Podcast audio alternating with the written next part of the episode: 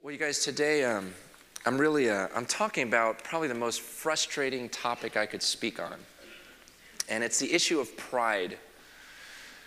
And the reason why this is such a frustrating topic is because, okay, who really who needs to hear a message on pride? The proud people, right? But if you're proud, are you really going to listen? You know, and so it, it, really, you know, I think this through and I just go, God, this is annoying. This is frustrating. Here I am. The people who will really need to hear a message on pride are probably the ones that'll just sit back and go, you know what, that, that's not me. That's not me. Why do I have to listen to him? I'm not arrogant. I'm not proud. You know, it, it's just like in Scripture. You know, Jesus confronts the Pharisees so often, and they're the ones that need to hear it the most, right? But they're the very ones that don't hear it. They don't have ears to hear The last thing we want to be is like those Pharisees, because you read in Scripture and you go, gosh, God really was against those people. He was really harsh towards those people. Well, because they didn't listen. And they were the ones that needed it most. And, and so there's a part of me that comes to this, this, uh, this sermon with a, a, sense of pessimism, going, well, the, the proud people in this room probably aren't going to listen to it, probably aren't going to hear it. And so I pray. I pray all week and go, God, you know what? Break through. And, and I will ask you this morning would you please, everyone in the room, would you please be open? Just be open to considering that possibly that you are proud.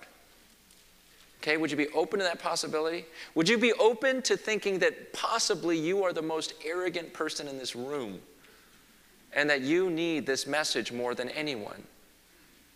Okay, can we just be that open and say, okay, I, I, am open to the possibility. Maybe I am totally proud and God put this message just for me. If you can't be open, let me just tell you right now, you are proud, okay? Let me just solve it for you. Um, but, but let's just all just, you know, it's, it's a frustrating topic because I have struggled with pride my whole life. I mean, it is that one sin that just plagues, plagues, plagues me that I just fight and fight and fight um, and, and it's hard because what, what's frustrating is people don't take it seriously. We don't see it as an awful sin. And, and what bugs me about it is, is what God says about pride. God says in Proverbs 16 5, He says, The man who is proud in his heart is an abomination in my sight. In the NIV, it says, The Lord detests those who are proud in heart. Okay, that's uh, think about these words an abomination, detests. It's, it's, it's this picture, the word is talking to a person who was cursed, who was cursed by God, so disgusting in his sight he can't even look upon him because of his pride. I mean, I don't want to be a person that God looks at and says, you know, he's so into himself, he's drawing attention to himself that he's detestable in my sight. I mean, who wants that image of God looking at them that way? It's just that we don't look at pride as such an awful sin. In fact, when I come up here and I confess, hey, you guys, I struggle with this, you guys just kind of nod your heads, okay, you know, yeah, you know, I kind of figured this or that, whatever it may be. But, but we, don't, we don't look at it as an awful sin. I mean, what if I came up here and I said, you guys, I've been really struggling with lust lately. I mean, it's the point where I'm, I'm checking a lot of you out. I mean, you guys would listen to that and go, oh, that's gross, you know, just, you know, this perverted pastor, you know what? And, and it would be to the point where you're just like, I don't know if I'm comfortable going to that church, you know, I, because why? We look at certain sins as so disgusting, and yet, yet if I come up here and say, you know, I struggle with pride, it's like, yeah, who doesn't? Um, you know, and, and we just don't see it as, as really that bad. In fact, in our society, in our, especially here in America, it's encouraged. We give it different titles. We say, you know, believing in yourself or self esteem or building yourself up. It's, it's pride. And, uh, and this is serious stuff because who wants to be detestable in the sight of God? And so let's take this seriously. You, you see, every day I've got a choice. Okay? I wake up with the morning in the morning, I've got a choice. See, this is a spotlight. It's like we all have a spotlight. And uh, see that light over there? See, there's a sprinkler. I don't know what that is. You guys know what that is? Smoke alarm. Yeah, it flashes on a fire thing. It's pretty cool, huh? Is that light out or is it just turned off? Yeah, it's out because this one's on. That one's broken. Okay? Now, I have a choice. Finding all these things I got to fix. Okay, but um, I have a choice. See, every day I, I, I could do this and just kind of point that light to the cross. This is what I ought to do. This is the posture I should take every day. Is just be a guy holding a light and pointing to the cross and telling people, look at Jesus, look at Jesus, look at God, look at God. Draw all the attention, just have my back to them and say, you know, don't look at me, just look at him and point my light toward God. That's, that's what I'm created for, is to bring glory to God, to lift him up. But more often, this is what I do. You know, look at me. Look at what I've done. Look at what I'm doing right now. And drawing attention to me. Pay attention to me. You know, we do that. We do that in life. We want people to look at us. We want to show off what we've accomplished and what we've done. And we want to draw attention to ourselves. And it's not necessarily this person with this huge, you know, what we assume necessarily, this person with this big ego that thinks he's greater than everyone. Because some of you may be saying, well, I don't think I'm that great, you know, but you know what? You can still be prideful. You can still totally struggle with humility because you'll do this. Hey, look at me. Look how pitiful I am. Look how pathetic I am. Come, counsel me, help me. You know what? Talk about me, me, me, me. Look at me. Look how awful I am. Look how ugly I look. Look how, you know, and it's still, it's all just drawing attention to me, me, me, when that is not what we were created for. Whether we eat, drink, whatever we do, the Bible says we do it to the glory of God so that we show off who he is and that, that we just kind of you know just kind of bow down out of existence and point people to god. See that, does your life look like that are you the type of person that says, you know, who cares what they think about me? I'm concerned about what people think about God. I'm pointing my light at other people who are, who are in need. Hey, look at those people who are in need. Let's care for them. Let's take care of them. But it's certainly not pointed at me, drawing attention to myself. What do you do? What do you do with your life? See, the Pharisees that Jesus is confronting here in Luke 14, they're all about themselves. They're all about drawing attention. That's why they hated Jesus, because he was getting the spotlight. He was getting the attention. We have this story in Luke chapter 14 where Jesus is invited to eat with these Pharisees. Okay, but, we, but it's not like what you think, you know, like when you're invited to dinner as a guest or something like that, you know, the guest of honor. That's, that's not the picture here. Okay, it, it says in, in Luke 14, verse 1, it says, One Sabbath, when Jesus went to eat in the house of a prominent Pharisee, he was being carefully watched. Okay, that shows you right there. It was not because he was his guest of honor, it's because they wanted to trap him. They were watching his every move to see if they could catch him doing something wrong. It's being carefully watched. Verse 2 There in front of him was a man suffering from dropsy.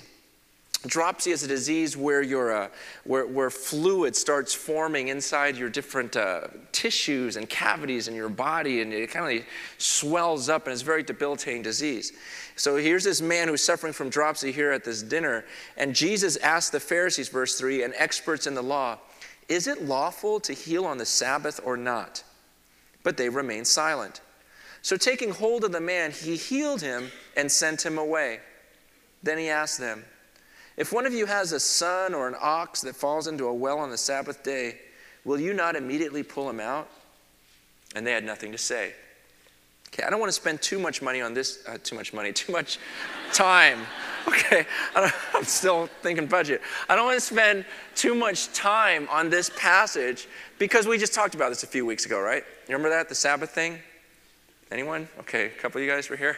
Okay, the, the whole Sabbath, you know, and we talked about the whole issue of the Sabbath and whether it's right to work or this or that. So if you missed it, you know, get the tape. But I want to uh, just kind of really briefly explain what went on here. You, you're at this dinner, or Jesus at this dinner with the Pharisees. This guy, you know, has this disease. Jesus holds him and just heals him right there.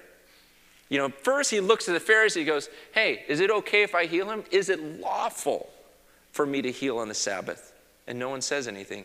He heals the guy, sends him away. And it seems like there's no response. I mean, if I did that on stage right now, I mean, with someone that you physically knew and you could see was, was handicapped, and you knew them and you saw me do that, you would go crazy. You would just erupt. You would be blown away. That's not what happens here. You know, they're, they're carefully watching Jesus going, okay, well, I don't know if that was okay according to the law. I don't know if he can heal on the Sabbath. And so Jesus, after he does that, he looks at him and goes, listen, if one of you guys, you religious leaders, if, one, if your ox fell in a well on the Sabbath, what would you do? You'd pull him out, wouldn't you? Or what if your son, better yet, what if your son fell in the well? What would you do? Scream down the well, tread water for a day. You know, it's a Sabbath. You know, what are you going to do? He goes, No, you're going to pull him up. You're going to yank him out of the well. He goes, So why is it wrong that I'm healing this guy? And it says, They had absolutely nothing to say. But Jesus made a statement in there where he's, he asked the Pharisees, Is it lawful for me to heal on the Sabbath? Okay, because here's the point. What the Pharisees did, and we've talked about this before, what the Pharisees did was they added to God's law, right? They added certain Sabbath restrictions. The Bible says, you know, don't do work on that day, but they thought it was their prerogative, you know, to um, elaborate. They, they felt they had the right to elaborate on God's law and add additional restrictions and define what work means, meaning, well, you can't heal, you can't do this, you can't do that, which this is something that the Pharisees added, and they were enforcing it as God's law. And that's why Jesus says, no, really, is it lawful? Is it okay according to God's law that I heal this guy? And they have nothing to say. See, see, the Pharisees were so proud that they felt they had the right to alter God's word, that they could add to it or they could take away from it. See, that's, that's the ultimate in arrogance. See, the, the humble person just says, okay, that's God's word. I'm just going to leave it alone and I'm just going to submit to it.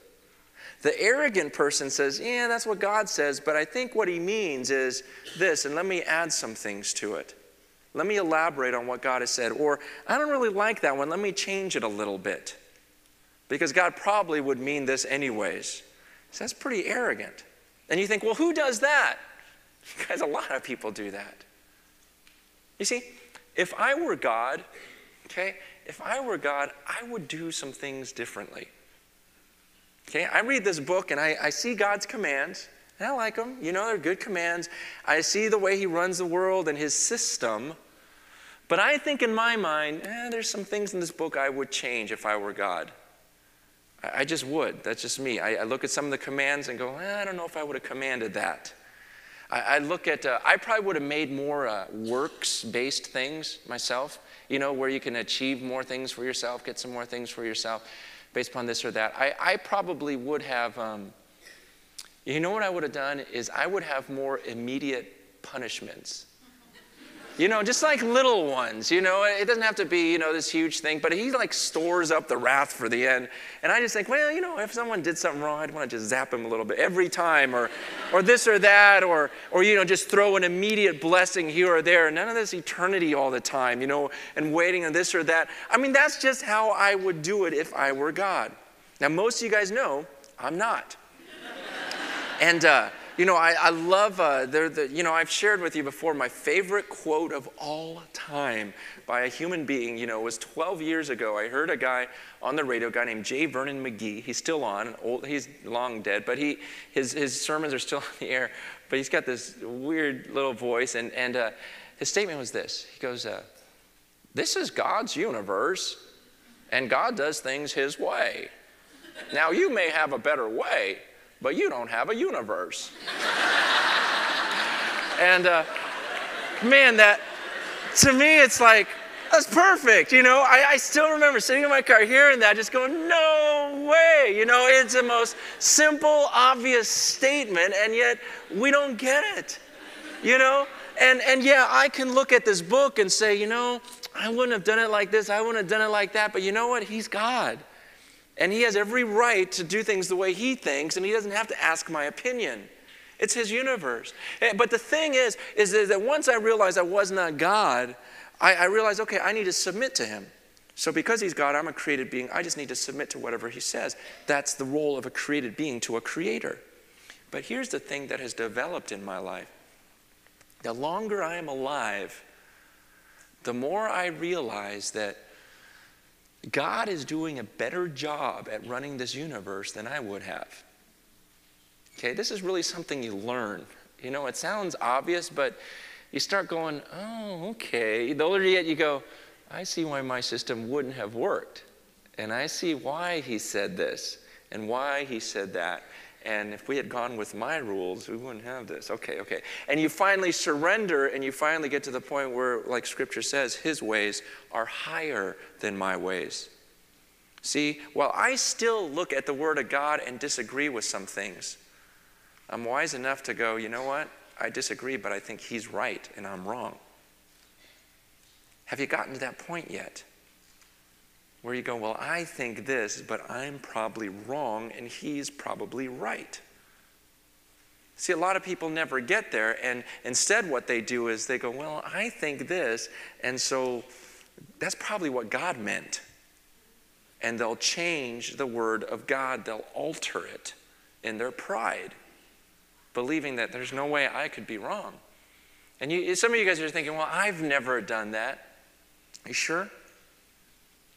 You sure you've never changed God's word because it didn't sit well with you?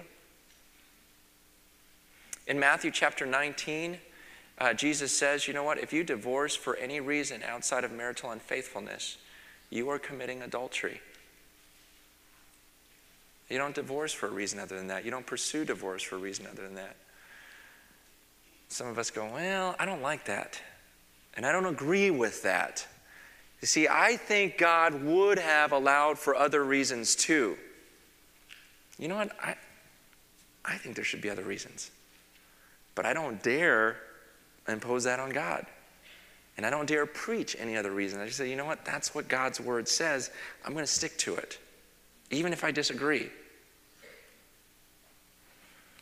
Hebrews 13:4 says to, to, to leave the marriage bed, keep the marriage bed pure and undefiled.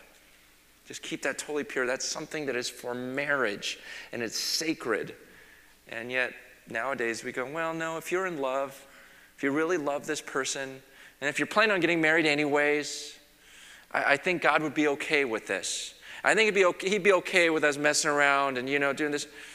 It's like, okay, but understand that's not in the book. Okay, that's not what he said. You are adding to it based on what you think God should think because he didn't say that. Matthew 18, he tells us to forgive people 70 times, seven times.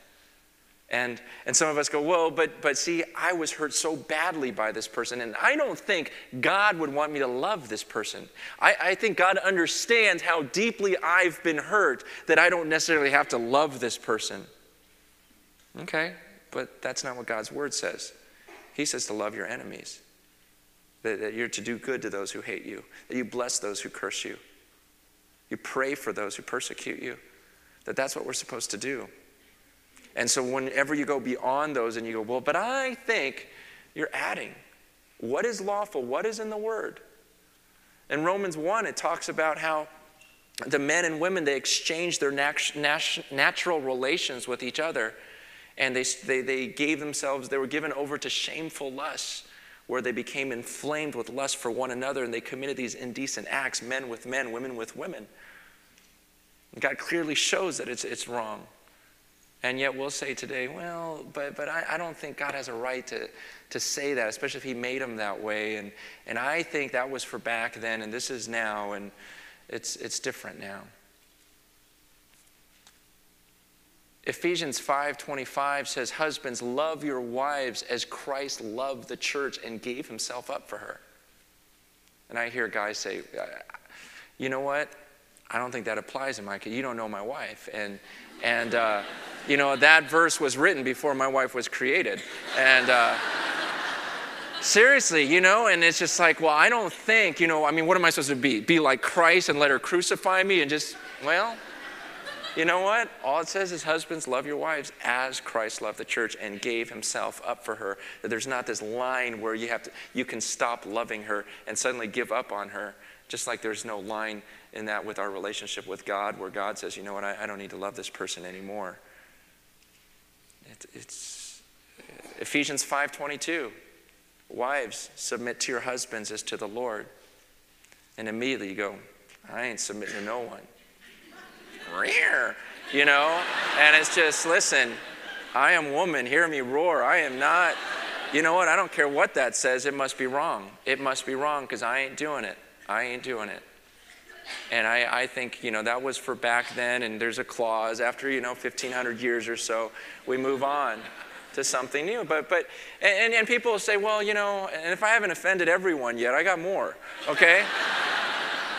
but, uh, you know, the, the, the, whole point is, is, you know, yeah, I'm going to offend people. I, I offended plenty of people this weekend, but, it, you know, I, I'm not going to change God's word to make myself feel better or to make other people feel better. I just say, you know what, God, that's what you said. And you go, well, that's your interpretation. No, it's not. You just, just read it, black and white, sometimes even red. You, you, just read it. And it's just right there, and it just says, you know, and, and the only way you come to some of these other conclusions is when you in your heart, you don't like what it says. So you go, well, it must mean something else. So maybe if I twist this a little bit and say this is cultural and say this was, you guys, just take God's word for what it says. You know, I mean, let's, let's be honest. When we change those things or we have different beliefs, it's not because we really sat down one day with an open mind and objective and said, I really want to know what this means. No, we, we arrive at some of these conclusions because we don't like what the obvious, clear meaning is. And so, therefore, we, we tweak things a little bit. We add to God's word or we take away from God's word. Listen, I'm tempted to do it. I'm tempted to do it all the time. Why, why do you think there's religions that, that say, you know what, uh, there's no hell, there's no eternal punishment? Doesn't sit well with them, so let's change it. Doesn't feel good to believe in that. Let's, let's, let's just change and alter a few things to make ourselves. But do you see, that's, that's the ultimate in pride. That's what the Pharisees were doing. And, and listen, I'm not saying this is easy, okay? I'm not saying that these commands are easy to, to obey. What I'm saying is when they're not easy, that's when you find out and you discover who's really on the throne of your life. It's when you disagree. When you read something, it doesn't sit well with you. What do you do with it? Do you just say, okay, but that's what God says, and I believe his ways are higher than mine, so I'll just submit to it? Or do you go, you know what, I, I can't believe this book because God doesn't think like I do, so he must be wrong?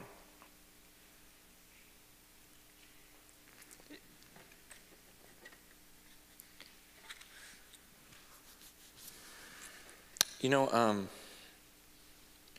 for those who, who maybe have been offended or bothered by maybe something I've said, let me just ask you something. Have you ever obeyed God's word when you disagreed with it?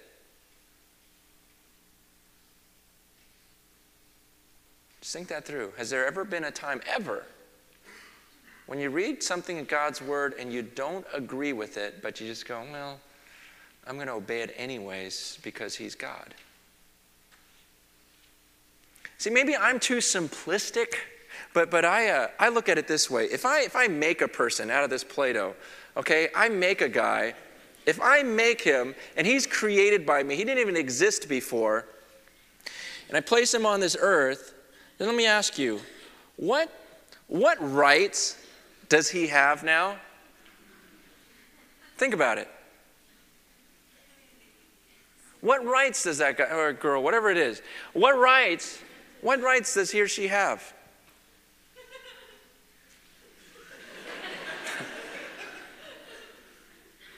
Really nothing, right? I mean, he didn't even exist a minute ago. And I created, I made him, I breathed life into him. What rights can he demand of me? Well, because you made him, because I am man, therefore I must. No, you don't get anything. I don't have to give you anything. I don't give you any rights. I don't do anything for you. I'm the creator, you're the created being. Uh, uh, see, that's the way I look at myself before God. Hey guys, I am nothing but a piece of clay that God breathed life into. And in a moment, any moment, He can take that life out of me. What rights do I have? What right? How can I look at my Creator and say, hey, because you made me, this is what I deserve. This is what I demand of you. This is what I think is right. And yet, that's what we do. You guys, there's this whole self-esteem thing or building yourself up like you are someone you deserve these rights or those you don't deserve anything. We don't deserve squat okay? I'm, I'm this created being made by god and i just go you know what? I, i'll do whatever you say because i didn't even exist a few years ago. You spoke me into existence. You made me. You formed me in my mother's womb. And you can take this life away from me anytime. So, what rights do I have? And you know where my self esteem comes from? And my security comes from is a thought that, wait a second, but that God up there who made me says that he's crazy about me. And if that doesn't, if that doesn't fill you up and give you a sense of security on this earth, I don't know what will. And you can keep shining that light on yourself. Oh, you know, make me feel secure. This is, you know what? Look, look at God for a second and think that He made you out of nothing. And then He looks down at you and says, I love you. I'm crazy about you. I give you these commands because this is the way the world works. This is the way I made it. And this is the way I believe it's going to function the best. And, and, and I want to spend eternity with you. And watch, I'll have my son come down and become like you, one of these little beings. And I'll have him die on a cross for you. I mean, all of that, it's like, gosh, that God up there is crazy about me. I don't care if I offend everyone in the world. I've got a God in, on, up there that is crazy about me and calls me his own kid. And you know what? I'm secure as I need to be.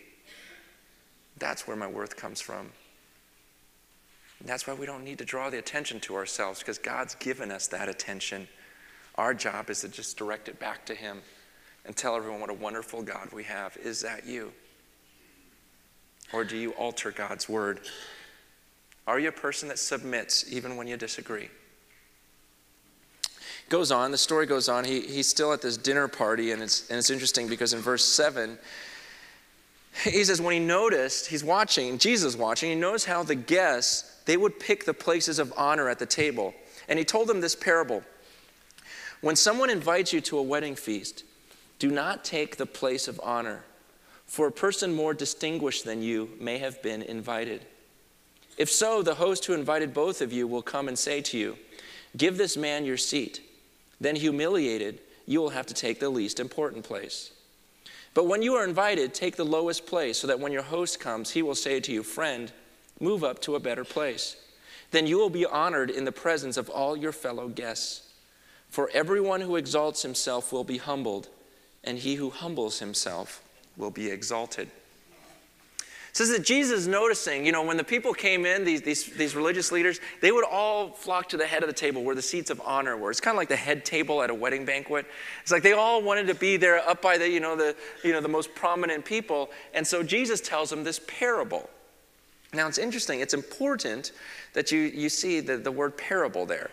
Um, because that means that Jesus was explaining something deeper. That's what a parable does. He wasn't just talking about where you sit at a feast, he's talking about it represents something greater.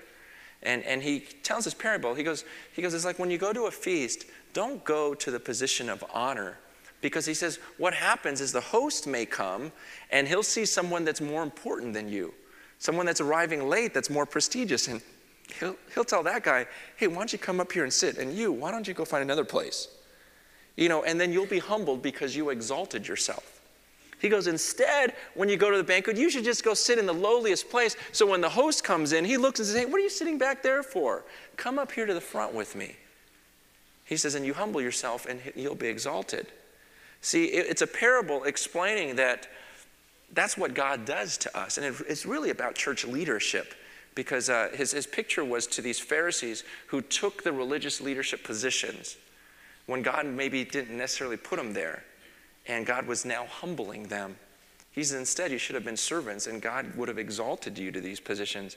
And that happens today. People in churches go, you know, I should be leading that ministry. I should be a pastor. I should be the elder. I should be this. I should be that. Well, obviously, God didn't think so, or He would have put you there. You know, and He'll exalt you to those positions if you belong there. And those who are there that don't belong there, you know, we ask God, would you humble them? Would you get them out of those positions? But, but as, as I bring this up, I just want you to ask yourself are you the type of person that strives after servant, servant like positions? Or are you the type of person that wants the prestigious spot? Do people know you as a servant, someone who, who always wants to take the humble route, take the lesser position that what he or she deserves? When you get in a car to yell, shotgun, or do you go middle back in between everyone? You know, I mean, you know, it's, it's, it's really what, what, do you, what do you do? Do you want to be the servant? Do you want the lowest place? You know, it starts when we were kids. That's what we did, right?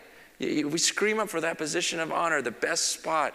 You know, you go back to the, this banquet analogy. I mean, I, have done this. You know, where you, you ever been to the wedding reception where there you got a bunch of tables and then there's a buffet line, and you want to get to that table that's closest to the beginning of the line, right? Or some of you, you know, you, you get up during the prayer and you just kind of walk over to the, right? And you're like, whoa, I'm at the front of the line, I'll start it, you know. you know, I've done that, but it's way back in the past, you know, but, uh, you know, and, it's just that natural. I just want to gravitate to that position of honor to look at me. Or am I the person that says, you know what, I want everyone else to eat first? I want to serve. I, I want to be, I, want, you know, if there's no food left, that's fine. I want to make sure everyone else is fed and taken care of. You know, I don't want to park right up here closest to the church. I want to park in that new lot over by Jack's Shoes, you know, um, so that I don't bug the neighbors and everything else. And I want to, you know, and I want to make room, you know, the closest ones for other people. I mean, do those thoughts enter your mind? Do you naturally gravitate toward the servant role and allow God to lift you up? Or are you the person that strives for honor?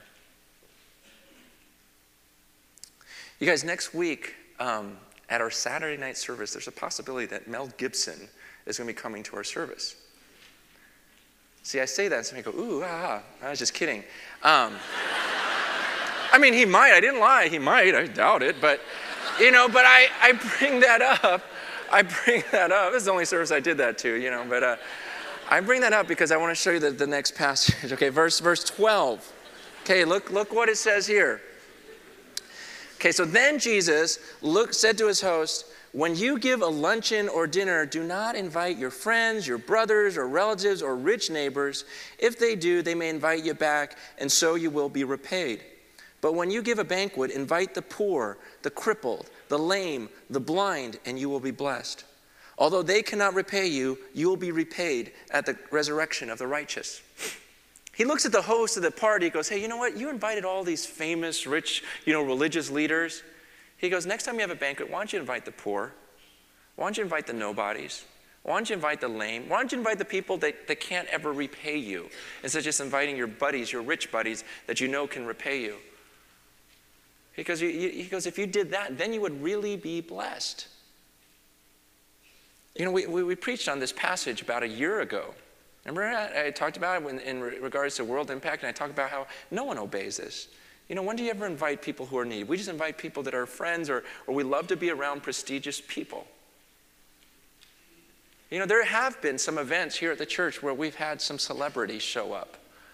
You know, that's why I brought, up the whole Mel Gibson thing. You know, we've had things where, where people that are, you know, in the movies, you know, show up to a church event or a picnic and everyone's like, ooh, like your reaction. You're like, oh, you know, Mel's going to be in this room. Oh, you know, it's just, we do, you know, and, you know, we've had athletes come and, and, and, and, and then we've had services, every service, every event we have, we have people that are hurting, that are needy, that are poor, they're crippled.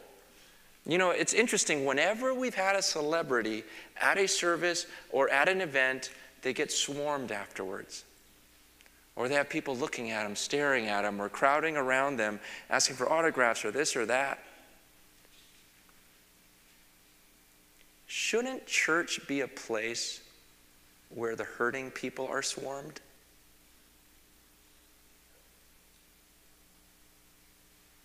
Seriously. Shouldn't church be a place where everyone's flocking to those who are lonely, or hurting or in need. Are we any different from the world if, uh, if we just go flock to those people that we want to be around or we think we can get something from or it's an honor to be in their presence? Shouldn't church be a place where we're waiting in line to go help out at the special needs Sunday school class? I mean, really, in God's eyes, if God looked at the church and it were a place where pleasing to Him, isn't that how it would look? Is that anyone that comes in with a need, they've just got a flock of other believers around them afterwards, trying to figure out how they can help. See, I just don't want to kid ourselves into thinking, wow, what a successful church. Look at that huge budget. Look at all the people that come. Because you know what? That's all garbage if our character isn't there. In God's eyes, He's looking for a church that's humble that really says, okay, he's God, I'm not. Let me just do what he says. Let, let me, I, I mean, don't you want, don't you want, as you read this, don't you want to be a person that naturally gravitates toward those who are hurting? I mean, I, I mean, I, I'm not there. Very few of us are there, but don't you, in your heart, really want to be that type of person and known as that type of person? And wouldn't you love to be a person that really is a, a servant that is trying to, you know, take care of everyone else and sometimes neglect yourself? And don't you want to be a person that just submits even when you disagree, showing that you really understand your place as a created being? I think it's what we want. It's just re- wanting it badly enough and recognizing how ugly it is in God's eyes when we're the opposite. And so, would you just take a minute or two right now and just, would you ask God to make you that type of person? Would you just bow your heads and just, just personally pray to God and say, God, help me to become more humble, more of a servant, not fighting for my rights. Help me to really serve people, care for people, and take the spotlight off myself.